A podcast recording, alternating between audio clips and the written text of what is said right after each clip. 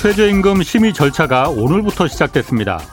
올해 최저임금은 얼마가 될지도 관심이지만 이 지역별, 업종별로 최저임금이 달리 결정될지 그 여부가 특히 관심합니다.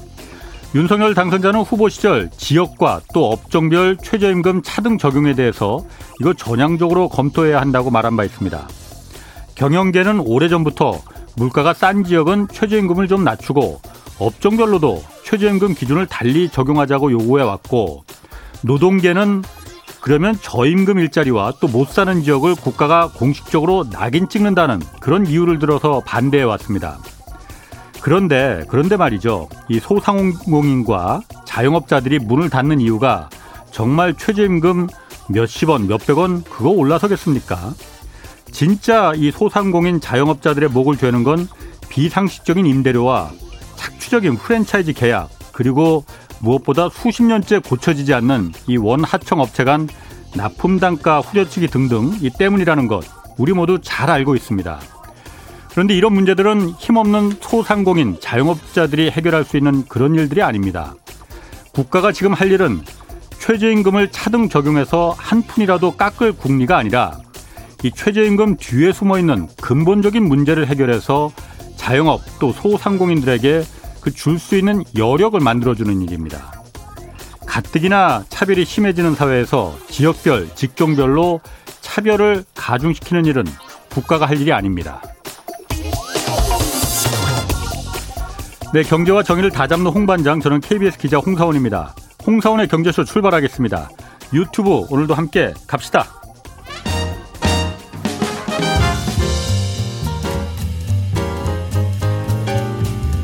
한마디도 버릴 게 없는 귀한 정보만 전해드립니다. 대한민국 최고의 경제 전문가와 함께하는 홍사운의 경제쇼. 네, 지난달 우리나라 소비자 물가지수가 10년 만에 최고로 올랐습니다. 또 미국 국채는 장단기 금리 차가 역전되면서 이거 경기 침체가 곧 닥치는 거 아니냐 이런 우려를 낳고 있습니다. 김영익 서강대 경제대학원 교수 모시고 자세히 얘기 들어보겠습니다. 안녕하세요. 예. 안녕하십니까. 오늘도 매우 기대가 됩니다. 김 교수님 보면은. 뭐 기대 충족시켜 드려야 되는데 모르겠습니다. 자, 조금 전에 그 경제쇼 하기 전에 뉴스에서도 잠깐 경제 뉴스에서 나왔듯이 지난 3월 우리나라 소비자 물가 지수가 4.1% 올랐어요. 예, 예. 이게 뭐 10년 4개월 만에 최고 기록이라는데 이렇게 되면 우리나라도 이거 본격적으로 지금 인플레가 시작되는 거 아니냐. 이런 생각이 들거든요, 언뜻. 예, 예. 일단 물가가 이렇게 폭등하는 이유가 뭡니까? 원인이? 예, 물가가 오른 이유는 여러 가지 측면에서 아. 보는 수가 있는데 우선 그 수요 측면에서 우리나라 예. 경기가 많이 회복됐거든요. 예, 예. 그래서 우리나라가 성장 능력을 잠재 GDP라고 그러는데 예. 뭐 작년에 경제가 회복되다 보니까 실제 GDP가 잠재 GDP에 접근해 가고 있어요. 그래서 수요가 회복됐기 때문에 예. 물가가 오르고요. 예. 예, 그다음에 공급 측면에서는 예. 국제 원자재 가격이 많이 올랐죠. 예. 여기다가 러시아가 우크라이나 침공하면서 예. 뭐 유가 등 그렇죠. 원자 각종 원자재 가격이 올라가 보다 예. 보니까 물가 상승이 더 높아질 수밖에 없고요. 예. 또 중요한 거는 사실 그 돈을 너무 많이 풀었어요.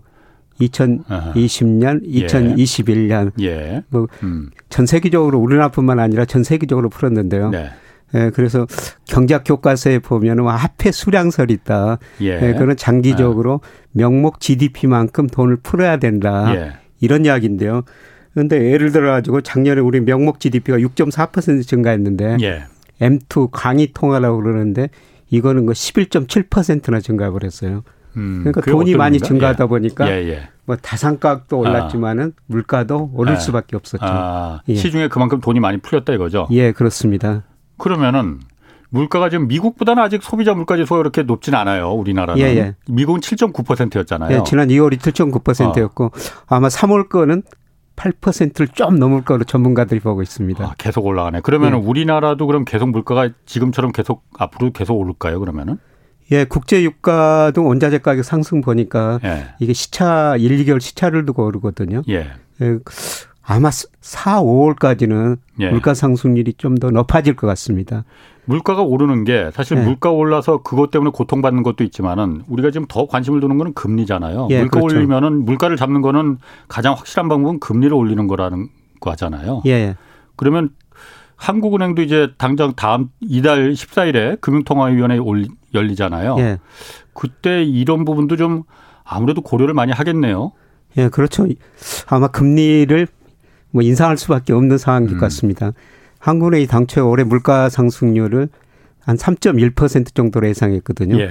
예. 그런데 예상보다 더 높게 나오니까 예. 예제 생각에는 뭐 한 3.5% 연간 예. 이 정도 나올 것 같습니다. 예. 예 그러면 한국은행 물가 상승률 목표가 2%거든요. 예. 목표를 훨씬 초과하기 때문에 예. 물가를 인상할 수밖에 없고요. 금리를 인상할 수밖에 없고 예, 그리고 중앙은행이 지금 수요 측면하고 공급 측면에서 물가 상승률이 있다 말씀드렸는데 뭐 물가 오른다 한국은행이 원유를 생산할 수도 없고요. 그렇죠.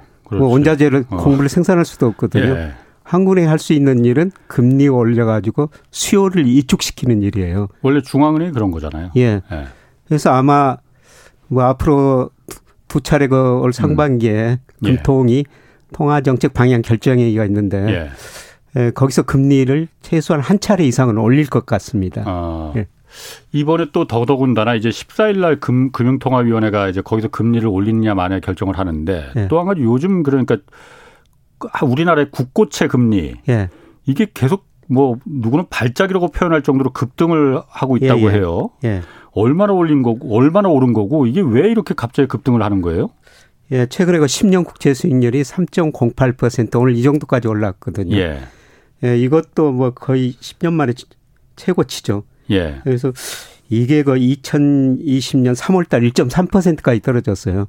어, 그럼 두 배, 두, 거의 세 배 이상 올랐으니까. 아, 예. 세배 가까이. 예. 그동안 그 예. 그 채권 가지고 계신 분들은 채권 가격이 그러게. 폭락했다. 예. 채권 투자하신 분들 큰 손해다. 예. 이런 좀 볼 수가 있는 거죠. 예. 뭐, 금리가 이렇게 오는 것은 결국 경제도 회복됐지만은 물가 상승이거든요. 네. 우리가 저 음. 금리라는 것은 현재의 소비를 미래의 소비로 넘기는 데한 대가예요. 예, 예. 그래서 예를 네. 들어서 제가 100만 원이 있다면은 지금 그 돈을 오늘 이 방송 끝내고 음. 저녁도 맛있는 거 먹고 소비하면 즐겁거든요. 예. 예 그런데 저축했다면은 물가가 오른 만큼 그 기간에 물가 오른 만큼 금리를 받아야 돼요. 예, 예. 예, 그래서 물가 오르면 금리가 오를 수밖에 없는데요. 예. 예 그래서 최근에 이제 국고채 수익률 시장 금리가 오른 거는 주로 물가 상승 때문이죠. 물가 상승 때문에. 예. 물가 상승이 올라가니까는 국고채 금리가 어 올라갔다 그러니까 그그 그 아까 말씀하신 대로 그그 예. 그 그런 아까 조금 전에 그 말씀한 제가 금방 까먹었네. 예. 그러죠. 시장금리라는 예. 것은 예, 예. 예, 보통 경제학 교과서에 보면 실질금리하고 아. 물가상승률 아. 합이다. 예, 예. 예, 그래서 지금 경제도 작년에 좀 회복됐지 않습니까? 예, 예. 예, 그리고 특히 물가가 오르니까 예, 음. 금리가 오를 수밖에 없죠. 이걸 그 경제학 교과서는 소위 피셔 효과다. 물가가 오르면은 금리도 음. 오를 수밖에 없다. 비례 관계 예. 있다. 예, 예. 그래서 최근에 금리 음. 상승은 주로 물가 상승 때문에 예, 음. 금리 상승이 왔다 이렇게 볼 수가 있습니다. 그래서 한국은행이 지금 그래서 급한 불을 일단 끄, 끄려고 국고채 금리가 이게 폭등을 하니까 2조 원 정도 풀어서 국고채를 매입한다고 해요. 예. 그러면은 매입하면은 금리가 떨어지는 겁니까 그러면은? 예, 그렇죠. 채권을 어. 사니까 예. 채권 수요가 늘어나고 수요가 늘어나고 예, 채권 수요가 늘어나니까 채권 가격은 올라가고 음. 예. 돈을 풀어준다는 거니까 예. 금리는 예. 떨어지거든요. 채권은 금리와 가격은 이제 반대니까. 예, 반대 방향으로 움직이니까요. 아, 그래서, 그래서 2조 원만큼 푸는 만 풀어서 채권을 빨아들이니까. 예, 채권을 사니까 수요가 늘어나니까 예. 채권 가격은 올라가고 예. 그만큼 또 시중에 2조가 풀린다는 거거든요. 돈이 풀리니까 어. 금리는 단기적으로 떨어지는 거죠. 아니 그럼 2조 원을 시장에 그 한국은에서 풀면은 예. 지금 안 그래도 지금 긴축을 해야 된다, 뭐 금리 올려야 된다, 뭐 돈을 오히려 빨아들여야 되는 시기인데 예. 2조 원을 2조 원이 어느 정도 되는지 뭐 굉장히 많은 돈일 것 같은데 예. 그 괜찮은 겁니까 그렇게 풀어도? 지금 그렇게 풀어서는 안 되죠. 예. 예, 금리 상승을 좀 시장에다 맡겨줘야 되는데, 예. 근데 한국은행 입장에서는 최근에 금리가 너무 가파르게 오르기 때문에 예. 이제 한국은행이 외환 시장이나 그 채권 시장에 그 스무딩 한다고 그러죠. 예. 너무 어. 가파르게 어. 오르거나 떨어질 때는 예. 한국은행이 개입을 하거든요. 예. 예 그래서 조만간 좀 금리가 어. 좀 떨어지면은 예. 예, 다시 음. 뭐 채권을 팔 거예요. 팔, 는 예, 예, 어. 그렇군요. 음. 그러면 지금 국고채 금리가 올라가면 아까 말씀하신 대로 이제 금리가 이 시중 금리가 이제 자극을 하게 되고 예. 그러게 되면 결과적으로 연쇄적으로 예. 어, 우리 일반인들이 관심 있는 건 대출 금리니까 예. 대출 금리도 그럼 영향을 받을 거 아닙니까? 예, 그렇죠. 뭐 시중 금리, 국고채 금리가 오르가면요, 우선 예. 그 주식 시장에 부정적인 영향을 미쳐요.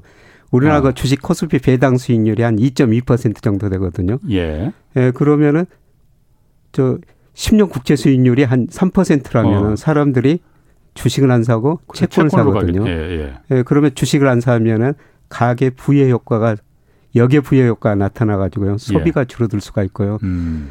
예, 그다음에 은행들이 그 대출 금리 결정할 때 예. 시장 금리도 고려하거든요. 예. 시장 금리가 오르면은 대출 금리도 인상할 수밖에 없죠. 예. 예 그러면 인상 금리가 인상되면은 소비가 줄어들고요. 예. 지금 더 큰 문제는 우리나라 기업들이에요. 예. 얼마 전에 우리 한국은행에서 우리나라가 2,500개 기업을 분석해 보니까요. 예. 약 39%가 이자 보상 비율이 1 미만이거든요. 그건 이자 무슨 보상 비율이란 게 뭐? 아, 예. 이자 보상 비율이 1이면은 음. 1년 동안 영업이익 내 가지고 갚은 돈 이자를 갚은다는 거예요. 음, 예. 근데 1 미만이라는 것은 1년 동안 영업이익 내 가지고 이자도, 못, 못 갚는다. 예. 예. 그게 39%거든요. 예. 근데 금리가 올라 버리면은 그 기업들이 더 많이 늘어나죠. 예. 네, 그래서 음. 기업들이 앞으로 상당한 금리가 오를수록 견디기가 좀 어려운 기업들이 많이 있을 거예요. 그런 부분이 일종의 그 기업들에 대한 구조 조정을 할 수 있는 뭐 좀 잔인한 얘기일 수도 있겠지만은 그런 기회가 될 수도 있는 거 아니에요? 구조 조정을 해야 되는데요. 예. 지금 당장 경기가 어려우니까 예. 지금 우리나라 음. 정책 당국이 그 은행들한테 원리금 상한 예. 이거를 좀 밀어라 밀어라. 예. 그래서 3월까지 원래 원리금 상한 음. 한도 그거 일정을 3월까지 정해놨어요. 근데 경제가 어렵다고 하고 금리가 이렇게 오른다 보니까 또 그걸 6월까지 또 밀어놨죠. 예. 예. 그런데 결국은 앞으로 경제가 좋아지면 은 기업들이 돈 벌어가지고 이자를 갚을 텐데요. 예. 예. 그런데 최근에 보니까 경제 지표도 좀 둔화되는 조짐이 나, 나오거든요. 예. 그걸 결국은 시장에 맡길 수밖에 없는데 예. 현재 경기가 워낙 나쁘니까 예. 코로나 때문에 워낙 나쁘니까 아마 그런 조치를 취하는 것 같은데요. 예, 결국은 음. 그 시장에 맡길 수밖에 없는 것 같습니다. 그럼 지금 시중 은행들 대, 그 주택담보대출 금리나 뭐 전세대출 이게 지금 한 6%까지 지금 올라갔다고 하는데 네. 뭐 7%도 뭐 곧 올라간다고 하는데 이 대출 금리가 그러면은 지금 국고채 금리도 올라가고 예. 물가도 올라가고 금리가 올라갈 수밖에 없는 여러 가지 그 악조건들만 있는 거잖아요. 예.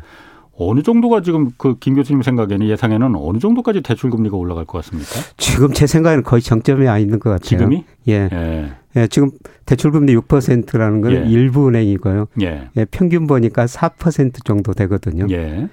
예. 그런데 이제 문제는 앞으로 그 물가가 어떻게 될 것인가, 예. 경제 성장이 어떻게 될 것인가, 예. 그게 금리를 결정하거든요. 예.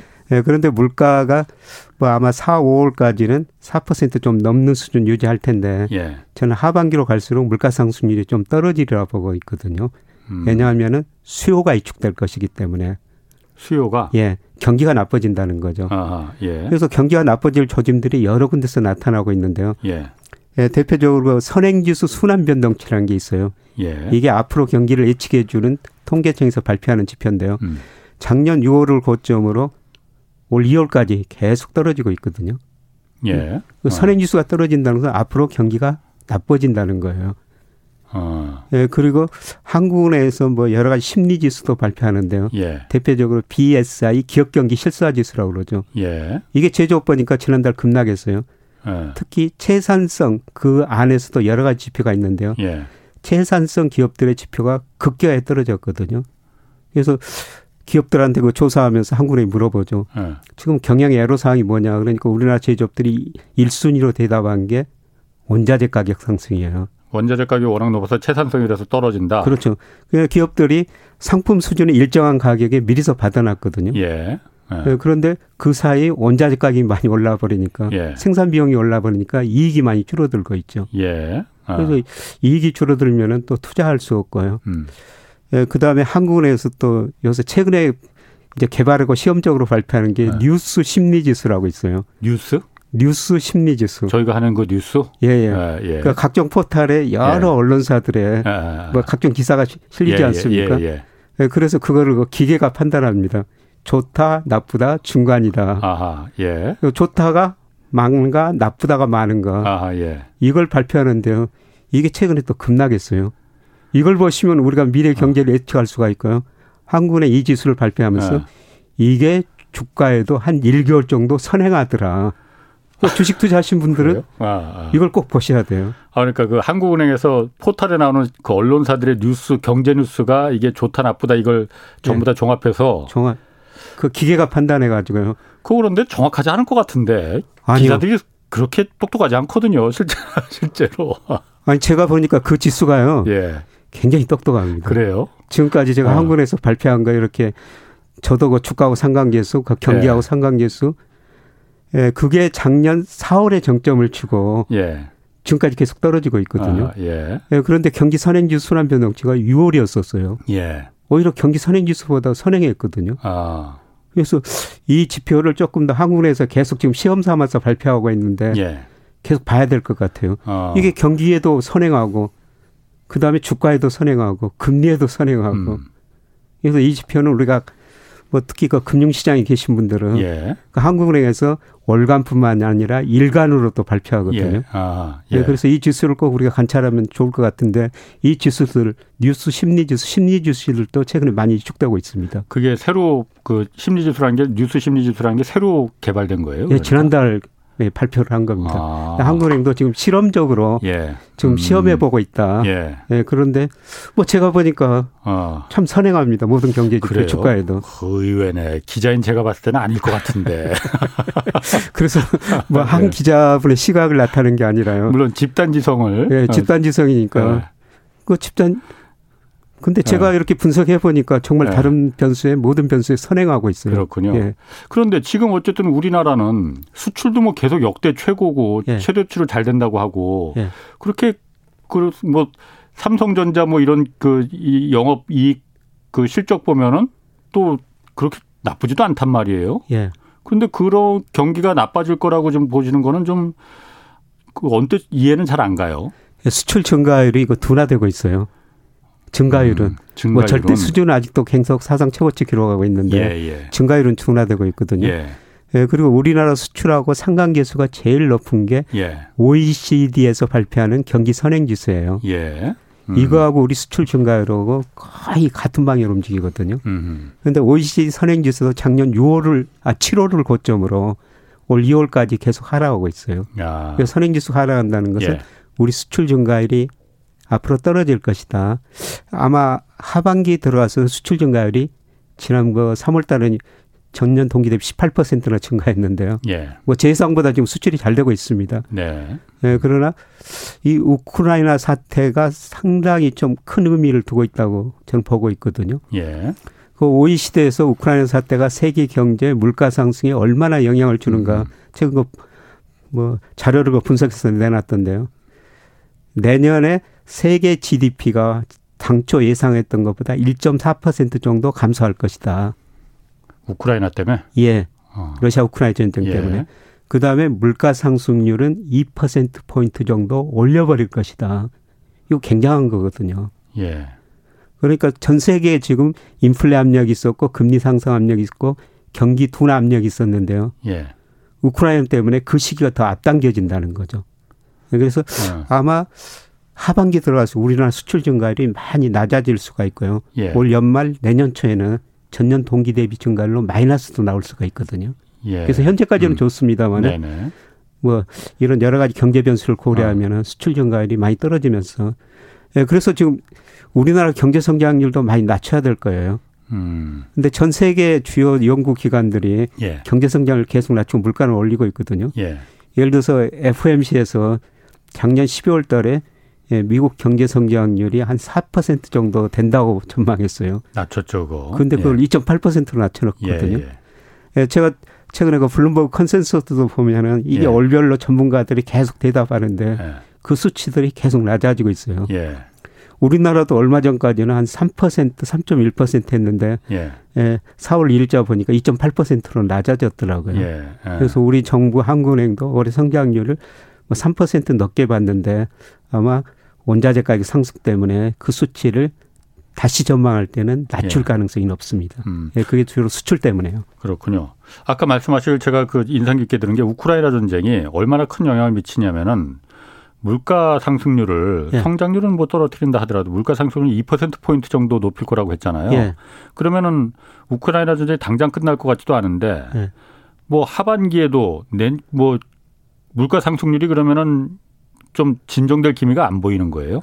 예, 그거로 보면은 진정될 기미는 안 보이는데요. 예. 예 그런데 제 견해는 좀 다른데 예. 저는 하반기 내년 상반기 가면은 전 세계 경제가 미국 중심으로 그 침체 비슷한 마이너스 성장을 할 수 있다고 보고 있거든요. 예. 예 그러면 수요가 위축되니까 예. 음, 예, 물가 상승률이 수요가 위축되니까 안 예. 사니까 사람들이 예, 공급 측면에서는 아. 물가 상승률이 계속 남아 있어요. 예, 예. 예, 그런데 물가라는 건 수요 음. 공급에서 결정되는데 음. 수요 측면에서 보니까 물가 상승 압력은 좀 낮아질 그렇군요. 수 있다.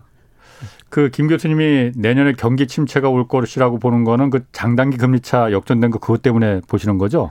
예, 제가 지난 어. 방송 때 그 장단기 그러니까 금리차가 맞추셨어요. 어. 좀제 생각보다 훨씬 빨리 오고 있습니다. 그러니까. 예, 제가 그때 말씀드린 건 상반기 말쯤이나 오리라고 어. 그렇게 말씀드렸는데 예, 지금 이번 주부터 장단기 금리차가 그러니까. 역전돼 버렸거든요. 그러니까 지금 무슨 말이냐면 미국 국채 장기금리와 단기금리가 예. 원래는 이제 장기금리에 더 내 돈이 더 많이 묶이는 거니까 예. 장기금리를 이자를 더 높게 금리가 높아야 되는 거잖아요. 그렇죠. 근데 단기금리는 짧게 짧으니까는 이자가 더 낮아야 되는 예. 거고. 근데 오히려 단기금리에 단기 국채 이자가 더 높아졌다는 거잖아요. 예. 그래서 어제 보니까 어. 미국 10년 국채 수익률이 2.4%. 예. 예, 그 다음에 2년짜리는 2.42%. 예. 이 역전된 거거든요. 어, 그게 역전되면은 예. 김 교수님이 항상 말씀하셨잖아요. 예. 그러면 경기 침체가 곧 온다고. 예. 왜 오는 거예요, 일단은? 장단기 금리 차가 역전되면요. 예. 상대적으로 지금은 괜찮아요. 예. 지금은 뭐 장단기 금리 차가 역전된다고 주가는 오르죠. 예. 예. 그런데 문제는 장기 금리 10년짜리 국채 수익률이 떨어지면서 장단기 금리차 역전 상태면은 그건 안전히 경기 침체라고 볼 수가 있거든요.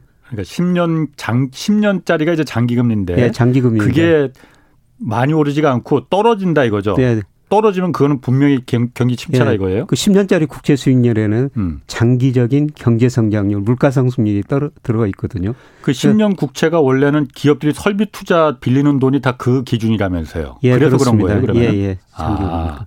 그래서 장기 금리가 떨어지면서 역전되면은 예. 이거는 그냥 경기 침체 온다. 음. 예, 그런데 현재까지는 장단기 금리가 오르면서 역전된 상태니까. 예. 그래서 현재 경기는 아주 좋다는 겁니다. 그래서 아, 아. 그 장단기 금리가 역전되고 경기가 침체 온다 그래도 지금 미국 주가는 오르고 있지 않습니까? 예, 예. 아. 근데 주식시장보다는 채권 시장은 좀 더 멀리 내다봅니다. 아. 네. 근데 제가 생각하기에는 아마 하반기 무렵에는 예. 장기 금리가 떨어지면서 예. 역전된 역전된 상태를 계속 유지할 수가 있거든요. 그러니까 장기 10년짜리 금리가 떨어지면서 예. 그거는 정말 기업들이 설비 투자를 이제 안 하겠다는 안 하겠다는 어, 예. 예. 의미를 돈을 두니까 예, 예, 예, 그렇게 되면은 경기 침체라고 온다고 볼 수가 있죠. 예. 근데 그 시기는 일정하지 않아요. 예. 어떤 때는 1년 이내에 온 적도 있고 어떤 때는 2년 가까이 간 적도 있거든요. 어, 분명히 오기는 오는데. 예, 분명히 왔어요. 장단기 예. 금리차가 역전되고 예. 안온 적이 없습니다. 음. 그게 가장 최근에 그 2019년 3분기에 장단기 금리차가 잠깐 역전됐거든요. 예. 예 그때 뭐 제 경험에 하면은 뭐 다른 문제도 있습니다만 제가 그걸 보고 미국 경제 침체에 빠진다. 예, 그런데 그때 미국 경제가 너무 좋았기 때문에 음. 많은 전문가들이 이번에는 다르다. 예. 근데 네. 우연히 코로나. 또 코로나가 가지고 근데 그 코로나를 장단기금리차가 어. 예측해 버렸다는 것이죠. 어. 그런데 지금 장단기금리차 역전되고 하반기에 네. 장기금리가 떨어지면서 역전된 상태를 유지하면은 네. 내년에는 더 큰 충격이 올 수도 있다는 겁니다. 연방준비제도는 그런데 이번 그 장단기 금리차 역전된 걸 두고 과거와는 이거 다르다. 그 옛날에는 이게 그 아까 말씀하신 대로 10년물 금리가 떨어지면서 그래서 네. 이제 기업들이 설비 투자 줄이고 이러면서 경기 침체가 왔지만 이번에는 단기 금리가 워낙 기준금리 지금 미국에서 계속 올린다고 하니까는 예. 아직 한 번밖에 안 올렸지만은 예. 예. 올린다고 하니까 그걸 겁먹어서 이제 단기 금리가 계속 껑충껑충 뛰어오르는 거니까 예. 그 역전된 거라서 경기 침체하고는 관련 없다 그렇게 얘기를 설명을 하고 있잖아요. 그래서 이번에는 다르다고 그러는데 네. 역사적으로 늘 다르지는 않았거든요. 예. 예, 그런데 제가 보기에도 이번에도 다르지 않을 것 같은데요. 소비가 많이 위축될 것 같아요. 소비가. 예, 미국 GDP에서 소비가 차지하는 비중이 70%거든요. 예. 우리나라는 46%예요. 예. 예, 그런데 미국 사람들이 작년에는 저 정부가 가게한테 돈을 많이 줬지 않습니까? 그렇죠. 직접 줬죠. 예. 예. 작년과 3월 달에 보니까 1인당 가처분 소득이 5만 8천 달러 정도 됐어요. 어. 예, 그런데 최근에 그 2월 통계, 올 2월 통계가 발표됐는데 예. 4만 6천 달러로 1인당 가처분 소득이 음. 줄어들었거든요. 지원금을 줄여서 그런 거예요, 그거 예. 어. 그리고 일을 뭐 고용 사정은 좋지만은 예. 미국 사람들이 그렇게 일을 많이 하지 않습니다. 예. 예를 들어서 고용률이라는 통계가 있는데요. 예. 그러니까 일할 수 있는 능력 중에서 몇 사람이 일하느냐. 예. 예, 그게 2008년 글로벌 금융위기 전에는 미국의 고용률이 한 67%였거든요. 예. 예. 지금 62%밖에 안 돼요. 아. 사람들이 과거보다 일을 덜 한다는 것이죠. 예. 예. 그래서 최근에 그 미국 갔다 온 분한테 음. 예, 미국 고용률이 그렇게 낮고 미국 사람들이 일을 안 합니까? 그랬더니 예. 우선 그 실업수당 등 음. 그다음에 정부에서 준 돈이 있다는 거예요. 예. 음. 예, 그리고 이번 코로나를 거치면 미국 사람들이 100만 명 가까이 죽었거든요. 예. 아. 2차 세계전 거치면서 아. 민간, 군인 뭐 전부 합쳐 가지고 한 42만 명 죽었대요. 이번 코로나를 거치면서 사람들 그렇게 많이 죽는 걸 보니까 예. 뭐 회사 나가서 열심히 일할 필요는 없다. 아. 적당한 쓸 돈만 아. 있으면은 예. 쓰고 살자. 아. 그래서 미국 가계저축률이에요. 올 예. 1, 2월 달에 보니까 6%대로 떨어졌어요. 2020년 네. 코로나 때문에 20%가 넘었거든요. 네. 작년 평균이 한 13%였어요. 예.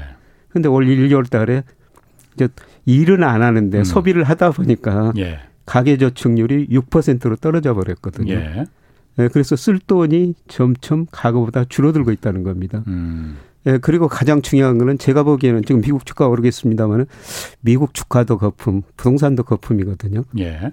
음. 근데 주가나 부동산 가격이 집값이 떨어지면은 역의 부효과라고 그러거든요.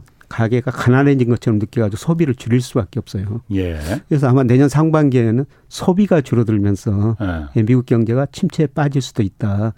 예, 음. 그거를 지금 장단기 금리차가 예. 미리서 예상해주고 있구나. 어. 저는 그렇게 생각하고 있습니다. 그럼 이 점은 어떻게 보십니까? 그러니까 장단기 금리차가 역전되면은 어, 경기 침체가 분명히 이제 가까운 미래에 온다는 거잖아요. 예. 그걸 연, 미국 연방준비제도도 잘 알고 있을 거 아니에요. 예. 이번엔 다르다고 말은 하지만은 예. 그럼 어쨌든 연방준비제도 금리를 계속 지금 올리겠다고 하는 거잖아요. 예. 물가 인플레가 예. 워낙 심하니까 예. 금리를 올리면은 기준금리라는 거는 단기 금리에 바로 영향을 올리는 건데 그럼 장단기 금리 차가 더 역전될 거고 미국 경제가 그럼 더 경기 침체가 빠질 건데 제가 연방준비제도 회장 의장이라면은 아, 지금은 금리를 올릴 시기가 아닌 것 같은데 미국 경제를 내가 망치면 어떻게 하나 그런 생각 안 들겠습니까?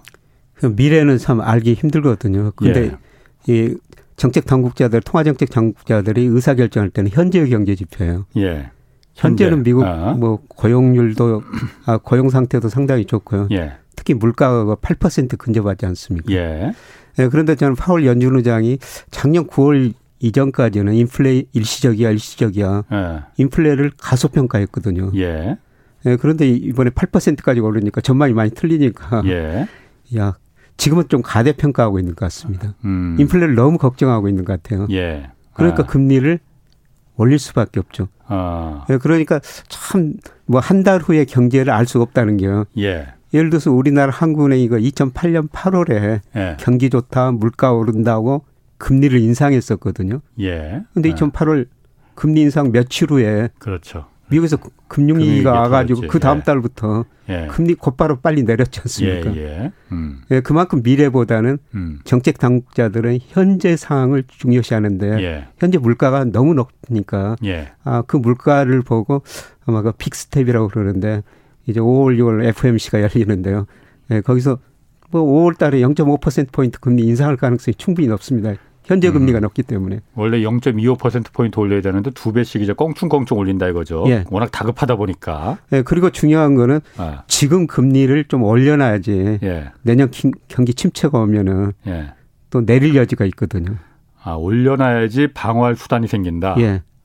아니, 그런데 지금 올리면 경기 침체가 더 빨리 오니까는 그건 앞뒤가 안 맞을 수도 있을 것 같은데. 앞뒤가 안 맞을 수가 있는데요. 예. 예 지금 근리 없는 아. 것은 현재 현재 경제 지표 보고 자, 그러면 미래는 모르겠다는 어, 거죠. 지금. 알겠습니다. 김 교수님. 그러면은 네, 네. 어, 미국 같은 경우에 연방준비제도에서 긴축을 하는 방법이 꼭 금리만 갖고 있는 건 아니잖아요. 네. 지금 연방준비제도 갖고 있는 자산, 뭐 그러니까 그 국채라든가 예. MBS 그러니까 주택 담보로 한 저당 잡힌 예. 그 채권 그것도 예. 잔뜩 갖고 있잖아요. 금리를 올리는 것도 올린 그 방법이지만은 금리를 올리면은 기준금리를 올리면 이게 장단기 금리차 말씀하신 대로 역전 역전이 더 돼서 예. 경기 침체를 더 불러일으킬 수 있으니 예. 제가 연방정부 파월 의장이라면은 예. 금리 올리는 카드 대신에 지금은 일단 그 갖고 있는 자산 이것도 워낙 많으니까 구조 예. 달러인 거면 된다면서요. 예, 그렇습니다. 특히 MBS라는 주택 담보 그 저당 잡힌 그 예. 채권 이거를 먼저 갖고 있는 걸 사다 놨던 걸 시장에 먼저 팔아서 돈을 회수하는 예. 그 방법을 먼저 선택하는 건 어떻습니까? 아마 동시에 오래 할 것 같아요. 금리도 올리고 예. 그걸 좀 말씀하신 게 양적 긴축이라는 예, 건데요. 그렇죠. 예, 사실 미국이 엄청난 돈을 풀었거든요. 예. 저는 역사상 제가 공부하고 있는 역사상 예. 미국이 그렇게 이번에 돈을 많이 푼 적 처음 봤어요. 예. 2020년 3월에서 6월 사이에 그 연준 자산이 3조 달러나 늘어나 버렸거든요. 예, 예. 그래서 현재 좀 9조 달러 정도 됩니다. 예. 예, 그거를 이제 줄이겠다는 겁니다. 예. 아마 5월 달에 금리 인상하면서 그것도 양적 긴축도 동시에 네. 단행할 것 같습니다. 만약 긴 금리를 인상을 안 하고 네. 그 양적 긴축만 그러니까 네. 뭐 국채는 놔두더라 하더라도 미국도 지금 집값이 워낙 그 거품이 막 커서 집값이 올라갔으니까 MBS 그 주택담보 그 저당 잡힌 채권 그걸 갖다 먼저 팔아버리면은 주택 가격도 좀 잡을 수 있고 그 돈도 긴축도 할 수 있고 예. 뻥도 잡고 매도 잡고 도랑치고 가재 잡는 그런 일 아닌가. 근데 결국은 예. 저 국채를 팔면은 예. 모기지 채권을 팔면은 예. 시장 금리가 오르거든요. 아, 시장 금리가 오르면은 아. 기준 금리도 올릴 아, 수밖에 아, 없습니다. 없다. 시장 금리가 예. 올라간다. 예. 기준 금리를 안 올리는데 어쨌든 모기지 채권을 팔면은 기준 아, 시장 금리가 올라가는군요. 시장 금리. 그러니까 우리나라나 미국이나 예. 시장이 더 똑똑해요 중앙은행보다. 아. 항상 시장 금리가 먼저 오르고 예. 우리나라나 미국이나 기준금리, 연방금리를 뒤따라 올렸거든요. 예. 그래서 제가 앞서 하반기부터는 뭐 시장 금리가 10년 국채 수익률이 먼저 떨어질 수 있다. 내년에 더 떨어질 수 있다. 예. 시장 금리가 떨어지면 또 뒤따라 기준금리 인하하게 됩니다. 아. 그래서 저는 뭐 연준 한국은행이 그 기준금리를 올리고 내리고 그것보다는 예. 시장 금리가 더 똑똑하다. 예. 시장 금리를 보면 된다. 그렇게 음, 보고 있죠. 그렇군요. 예. 아, 그게 그러면 꼭 기준 금리를 안 올리고 그 갖고 있는 국채를 판다 하더라도 모기지 채권을 판다 하더라도 기준 금리는 안 올려도 시장 금리가 딱 올라가 버리니까 예. 기준 금리를 어차피 올릴 수밖에 없는 예, 예. 뒤따라 올릴 수밖에 없는 아, 예. 아, 그렇게 또 그게 다 꼬리가 꼬리에 물, 물려 있군요. 예. 음. 자, 그리고 아까 그 미국 그 고용 얘기도 하셨어요, 지금. 예. 그런데 지금 3월 고용지표 발표됐잖아요. 예. 이거 보면은 굉장히 좋던데 거의 뭐 완전 고용 수준에 가깝게 나왔잖아요. 예, 이제 미국 고용이 3월에 43만 개 정도 증가했거든요. 예. 예, 그런데 예, 절대적인 수준으로 보면은 코로나 직전보다도 예. 아직도 180만 개 정도 부족해요. 예. 예, 그런데 실업률은 3.6%로 예. 실업률만 보면 안정고용 수준입니다. 음. 근데 그거는 예. 실업률이 그렇게 낮고 고용은 예. 아직도 코로나 직전보다 부족하다는 것은 예. 예 사람들이 그 일자리를 포기하는 사람이 예. 많다는 것이죠. 아. 예. 일자리를 포기하는 사람이 많다. 예. 그러니까 실업자라는 것은 내가 일하고 싶은데 일자리가 없는 거거든요. 그러니까 우리나라도 그 실업 통계를 작성할 때 조사는 통계청에서 조사하는 일주일 동안 한 시간만 돈 받고 일해도 음. 실업자가 아니에요. 취업자거든요. 미국도 마찬가지입니다. 네. 국제 노동기구에서 인정한 건데요. 그러니까 미국 사람들이 한 시간 돈 받고 일하고 싶은 그런 사람도 그런 사람들이 줄어들고 있다는 겁니다. 어. 지금 많은 사람이 쉬고 있다는 것이죠. 예, 많은 사람이 쉬고 있다. 예. 어. 그래 어쨌든 그거 쉬고 있는데 그거는 통계 안 잡히니까 지금 그런 고용 지표는 네. 좋게 나온 거라는 거예요? 고용 지표는 아직 코로나 이전 수준 회복을 못 했거든요. 예. 음. 한 180만 명 정도 음. 코로나 이전보다 지금 음. 3월 통계까지 나왔는데 예. 그때보다는 낮은데 실업률은 지금 3.6%로 거의 안정고용 수준에 그 접근해 음. 있죠. 음. 예, 그거는 예, 일하고 싶어하는 사람들이 예. 예, 그만큼 일자리를 찾고 있는 사람들이 과거보다 줄어들고 있다는 쉬는 사람들이 많다는 의미가 되겠습니다. 그렇군요. 예.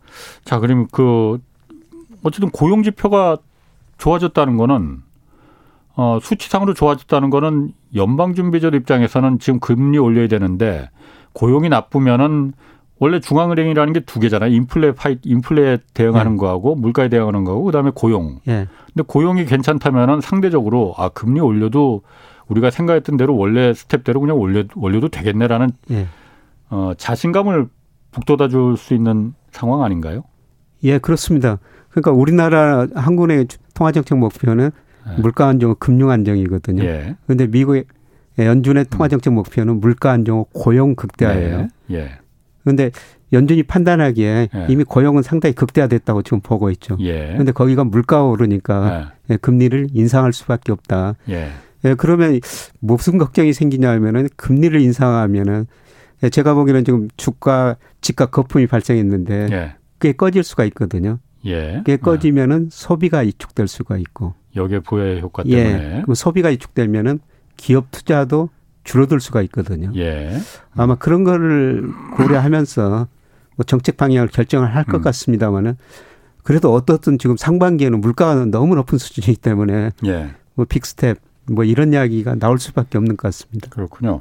신미영 님이 이거 물어보셨거든요. 교수님께서 몇 개월 전에 집값이 그 떨어질 거라고 하셨는데 이번에 정권이 바뀌는데 그 의견은 여전하신 건가요? 하고 물어보셨는데. 예, 저는 그 지난 정부에서 28번인가요? 28번. 예, 예. 예. 저뭐 아직까지는 현 정부죠. 아, 예, 아, 현 정부죠. 현 정부에서 예. 내놨던 집값이 예. 올랐고요. 예. 그 이전 부 정부에서는 20번 이상 예. 부양책을 내놨었거든요. 예. 예. 그래서 집값이 떨어졌어요. 예. 그러니까 이게 거다란 흐름, 추세라는 게 있는데 예. 저는 뭐 다음 정부 말기 또 다음 정부 초기까지는 예. 계속 부양책을 내리라고 보고 있습니다. 아. 예, 제가 저 집값을 결정하는 요소 보니까 단기적으로는 주가, 예. 그다음에 금리, 예. 예, 그 다음에 대출 금액이거든요. 예. 근데 주가 이미 20% 떨어졌죠. 음. 그 다음에 금리 올랐죠. 대출 규제하니까 3개월 연속 주택담보대출 같은 게 감소했어요. 예. 예. 그리고 더욱 중요한 거는 경기거든요. 예. 뭐 미국 경제 내년에 침체 빠질 수 있다고 말씀드렸습니다. 우리 예. 경제도 저는 내년 상반기에 경제 성장률 마이너스까지 갈 수 있다고 보고 있거든요. 예. 집값이 어. 오를 수 없다는 거죠. 어. 예. 그런데 제가 뭐 KB 국민은행 통계 가지고 장기 시리즈를 이렇게 분석해 보니까요. 예. 제일 먼저 꺾인 게 대구, 예. 대전, 예. 그 다음에 서울 강북, 예. 이런 순서대로 꺾이면서 예. 전부 상승률은 추세적으로 지금 꺾이고 있어요. 예. 예. 그래서 조만간 저는 수준 자체도 떨어질 수 있다. 음. 예, 그렇게 보고 있습니다만은 이거는 조금 더 지켜봐야 될 것 같습니다. 그래요. 예. 근데 지금 아까 말씀하신 세 가지 중에 지금 대출 규제 같은 경우에는 지금 어, 좀 푸는 방향으로 가고 있잖아요. 예. 그러면은 그 부분이 뭐 금리가 높다 하더라도 금리가 높으니까 그 대출 쉽게 받을 수 있다 하더라도 안 받으려나? 그 뭐 별 상관 없습니까? 그거는 주택 가격 기대치에 따라 다를 텐데요. 예.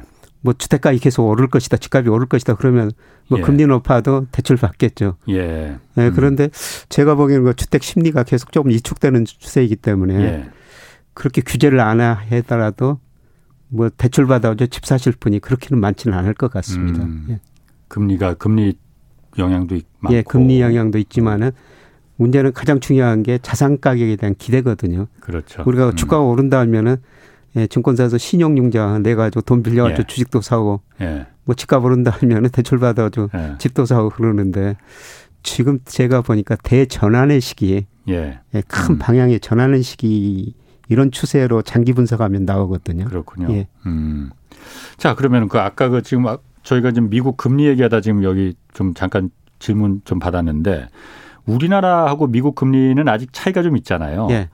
뭐 그런 게 있습니까? 어느 정도가 적정한 한국과 미국의 금리가 기준금리가 어느 정도에야지 적정하다 뭐 이런 기준 같은 게 있어요? 적정하다는 것은 기준은 어. 없습니다. 근데 예. 이제 경제 이론에 보면은 장기적으로 그 나라의 10년 국제 수익률 장기 금리는 예. 그 나라의 명목 GDP 성장률하고 같아야 된다. 음. 예. 근데 장기적으로 보면 미국도 우리나라하고 거기에 접근해 가거든요. 예. 그래서 미국이 70년대부터 작년까지 보니까 미국의 명목 성장률이 4%였었는데요. 예. 10년 국채 수익률도 4%였어요. 예. 예. 지금은 돈을 많이 풀었기 때문에 그보다 낫습니다만은 예. 그러면 우리나라하고 미국하고 GDP 성장률 구해 보면요. 예. 실질 GDP 잠재 성장률이 지금 우리나라가 미국보다 더 낮아지고 있어요. 우리나라가 예. 잠재 성장률이라는 건 그러니까 물가에 영향을 주지 않고 예. 성장할 인플레이션을 예. 유발하지 않고 성장할 수 예. 있는 능력 혹은 예. 노동 자본 생산성을 고려했을 때 생산할 예. 수 있는 능력이라고 그러는데요. 우리나라가 미국보다 더 낮아졌다. 역사상 그런 적이 없거든요. 어. 네, 그런데 작년에 우리나라 명목 GDP, 아 실제 GDP 제가 잠재 성장을 추정해 보니까 예. 1.9% 정도 나오고 있습니다. 예. 처음으로 2% 이하로 어. 떨어지거든요. 그런데 어. 미 의회에서 추정하는 미국 잠재 성장률은 2%예요. 예. 음. 우리나라는 왜 그렇게 잠재 성장률이 낮아지는 거예요? 잠재 성장을 결정하는 건 노동, 예. 자본, 생산성인데요. 예. 예, 그런데 노동이 감소하기 때문이죠. 인구? 특히, 예. 15세, 64세 아. 인구가 이미 줄어들기 시작했고요. 예, 음. 예, 그 다음에 최근에 인구 자체도 감소하고 있지 않습니까? 예. 인구가 감소하다 보니까 생산할 수 있는 예. 인구가 줄어들고요. 그 다음에 사람이 줄어들고 예를 덜 낳다 보니까 예. 소비가 줄어들어요. 그렇죠. 어. 예, 그리고 우리 기업들이 자본 스탁을 많이 가지고 있기 때문에 예. 투자도 많이 안 늘어날 거라는 거죠. 음. 예, 그래서 우리 잠재 성장률이 올라가면 총 요소 생산성 그냥 간단하게 생산성을 늘려야 되거든요. 예. 근데 이번에 저 국무총리 지정자가 뭐 저 저번에 저 기자회견 하면서 총 요소 생산성을 높일 수밖에 없다. 예. 음. 그래서 사회적 대타협이 필요하다. 어. 이건데요. 그건 저는 정확히 봤다고 생각해요. 네. 우리나라 잠재 성장을 올리려면은 인구 주어진 거죠. 우리가 해외에서 노동을 계속 수입하지 않느나. 그렇죠.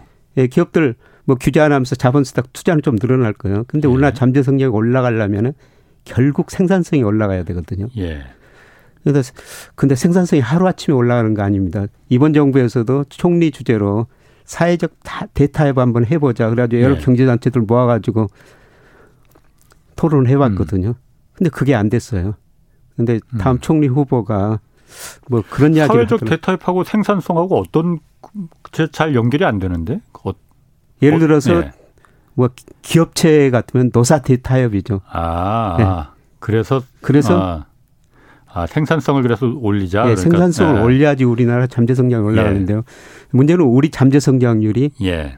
미국보다 지금 더 낮아지고 있다는 거죠. 그렇군요. 지금 음. 일본 금리가 미국 금리보다 더 낮지 않습니까? 예, 예. 지금 일본 10년 국제수익 0.2%예요. 미국은 예. 2.4%인데 예. 일본이 0%인 거는 일본의 잠재 성장률이 거의 0%에 가깝기 때문입니다.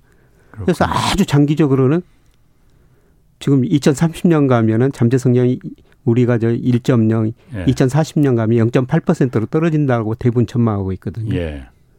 그러면 우리 금리가 미국 금리보다 더 낮아질 수도 있죠. 음. 우리 금리가. 예. 음. 저그 4233님하고 3554님 뭐 여러분들이 이거 물어보셨어요. 교수님 나왔다고 해서 어 예전에 방송에서 4월 되면 주가 지수 200 2,500 정도 갈 것 같다고 하시면서 이제는 그때쯤이면 주식을 살 기회가 찾아온다 이렇게 말씀하셨다. 예. 그 기억하시죠? 예, 그, 그 말씀 지금도 유효한 건지 사실 현금을 좀 마련해 놓고 지금 기다리고 있거든요 하고 물어보셨거든요. 예, 저한테 그 메일도 많이 보내주시고 그러는데. 예. 아, 메일도 와요? 메일도 어. 오고 어떤 분들은 어. 아, 저 작년 하반기 네가 주가 떨어진다 그러니까 현금을 확보해 놨다. 어. 그래서 4월까지 기다리고 있는데. 예. 지금 왜 안 떨어지느냐. 어. 예, 그런데 뭐 4월 중순 가면 예. 10일 날그 10일까지 일평균 수출이 11일 날 발표가 되거든요. 10일 날. 예. 예. 그런데 일평균 예. 수출 금액이 예. 아마 지난달보다 많이 떨어졌을 것 같습니다. 예. 그래서 예. 지난달에 그 일평균 수출 금액이 27억 6천만 달러였는데요. 예. 이번 달에는 25억 달러 좀 넘을 것 같아요. 예. 예 그걸 발표되면서 이제 수출이 뭐 이러고 전월보다 예. 예, 금액이 감소했구나 음, 음. 예. 이런 통계가 나오면서 저는 지금도 4월에는 뭐 중순 이후로 조정을 예. 보이라고 보고 있거든요. 음. 예, 그런데 뭐 2,500 음. 이거는 제가 생각보다 수출이 뭐 그렇게 예. 나쁘지는 않았기 음, 음. 때문에 이 정도까지는 안 떨어질 수도 있는데요. 예. 하여튼 가장 중요한 거는 저번에 주가가 코스피가 2,590까지 떨어졌거든요. 예. 뭐 그 밑으로 한번 떨어질 수 있느냐. 음. 제 생각은 아직도 예. 4월 중순 이후는 좀 위험한 시간들이 음. 오고 있다. 예. 예 그리고 어. 우리가 좀 북한 리스크도 예. 좀뭐 핵 이야기까지 계속 저들이 하고 있지 않습니까? 예, 예. 어. 뭐 단기적으로 영향을 줄 것 같습니다. 어. 그래서 어떻든 뭐 제가 꼭 4월에 주식을 사시라는 게 아니고 예, 예. 제가 2월부터 말씀드린 것은 일평균 수출 금액에서 코스피가 예. 저평가형에 들어섰다. 예. 지금 주식은 팔지 말고 기다리시고 예. 여유 자금 있으면 4월까지 비중을 더 늘리는데 예. 4월이 그 가장 적당한 시점일 것 같다 이런 말씀을 드렸는데요. 예. 네, 저도 4월 돼가지고 좀 고민이 많습니다. 아, 그 부분이야. 사실 그 고민하지 마시고 그러니까 어쨌든 전문가 입장에서 예. 아 그야말로 이걸 뭐 무슨 뭐 점쟁이처럼 맞출 수 있는 건 아니잖아요. 예, 그러니까 예. 분석을 통해서 맞을 수 있고 틀릴 수 있고 틀렸을 때는 아까 말씀하신 대로 계속 경제라는 게 여러 가지 변수가 수많은 변수가 있어서 어려운 거잖아요. 예, 예. 뭐 그렇게 너무 고민하지 않으셔도 됩니다. 일단 어, 판단은 이제 그 들으시는 청취자분들이 이제 하시는 거고. 어, 그런데 제가 뭐 구체적으로 4월 2,500 이야기 해가지고요. 어. 그게 아마 투자자를 내리에 많이 어. 바뀐 것 같아가지고 저한테 이메일을 많이 보내시는데. 그렇군요. 그래서 참 요새 힘듭니다. 8790님하고 이주연 님도 아까 이제 내년에 이제 그 경기 침체가 만약 닥친다면은 개인들 어떤 대비, 어떤 투자 전략을 짜야 하는지 좀 조언을 달라 이렇게 또 물어보셨거든요. 우선 저 주가는 제가 뭐 5월 이후 오른다고 그러는데 추세적인 상승은 아닙니다. 예. 지금 경기가 수축 국면에 들어섰거든요. 예. 뭐 올라봤자 한 2,900 많이 올라봤자 3,000이라고 보고 있고요. 음. 예, 그리고 내년 그 상반기에 경기 침체 국면에 들어설 가능성이 높기 때문에 예. 또 3분기 후반 4분기 가서 주가가 떨어질 가능성이 높거든요. 예. 예 그래서 지금은 주식은 박스권 투자를 해야 된다. 예. 이렇게 말씀을 드릴 수가 있고요. 예, 그다음에 계속 그 내년 경기가 침체하면 장기 금리가 떨어진다. 예. 예 저는 지금부터 아. 서서히 장기 채권을 사셔야 된다고 생각합니다. 장기 채권을 사야 된다. 예, 정부에서 발행한 10년 예. 혹은 30년 국채 이런 예. 걸 먼저 사고요. 예. 예, 그다음에 우량 회사채 아. 회사채는 절대 나쁜 거 사시면 안 됩니다. 앞으로 많은 기업들을 구조조정할 수밖에 없어질 음. 가능성이 높아요. 예, 예. 그러니까 회사채 우선 그 국채 10년, 30년짜리를 먼저 예. 사시고요. 예. 그냥 채권 펀드 드시면 됩니다.